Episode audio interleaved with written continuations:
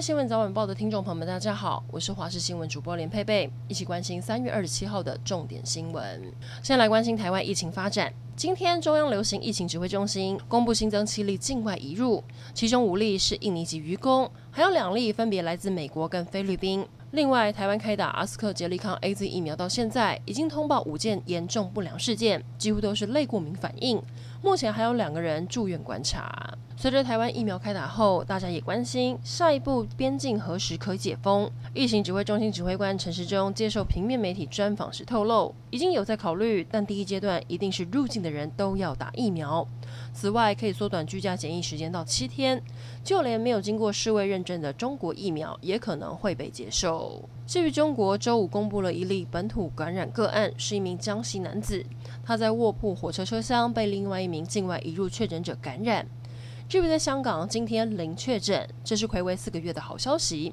不过，当地疫苗接种率不高，只有百分之五点五，很可能和接种疫苗之后出现了十一起死亡案例有关。因为疫情没有办法出国，就有航空公司举办类出国活动，全机一百八十四个座位一开卖就秒杀。行程是飞到日本爱媛县上空绕一圈，再靠空俯瞰日本的美景和名胜古迹，机上还有专人导览解说。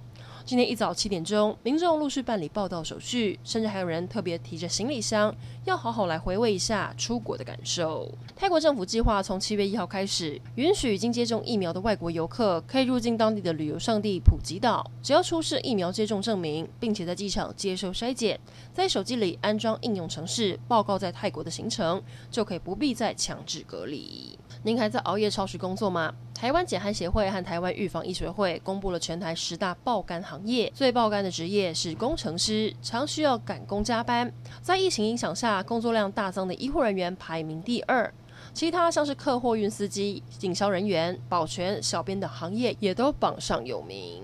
为了鼓励民众提前扫墓以分散车流，今明两天采单一费率再打七折。果然，一早七点，国道立刻出现南下车潮，有多处路段时速不到三十公里，非常拥塞。高公局表示，今天上午车流量比平常增加了百分之十，不过车潮在中午过后都疏解了。预估明天星期天下午会出现北返车潮，提醒大家提早上午北返，躲开塞车。最后来关心天气，明天天气跟今天类似，是晴到多云，会下雨的地方只有在东半部，主要在午后。另外在北部山区也可能会有午后阵雨，外出记得带伞。明天全台高温有二十九到三十二度，紫外线指数都很强。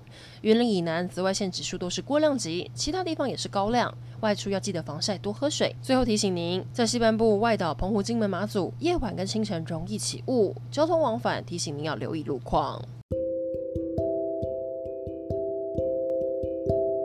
以上整点新闻，感谢您的收听，我们再会。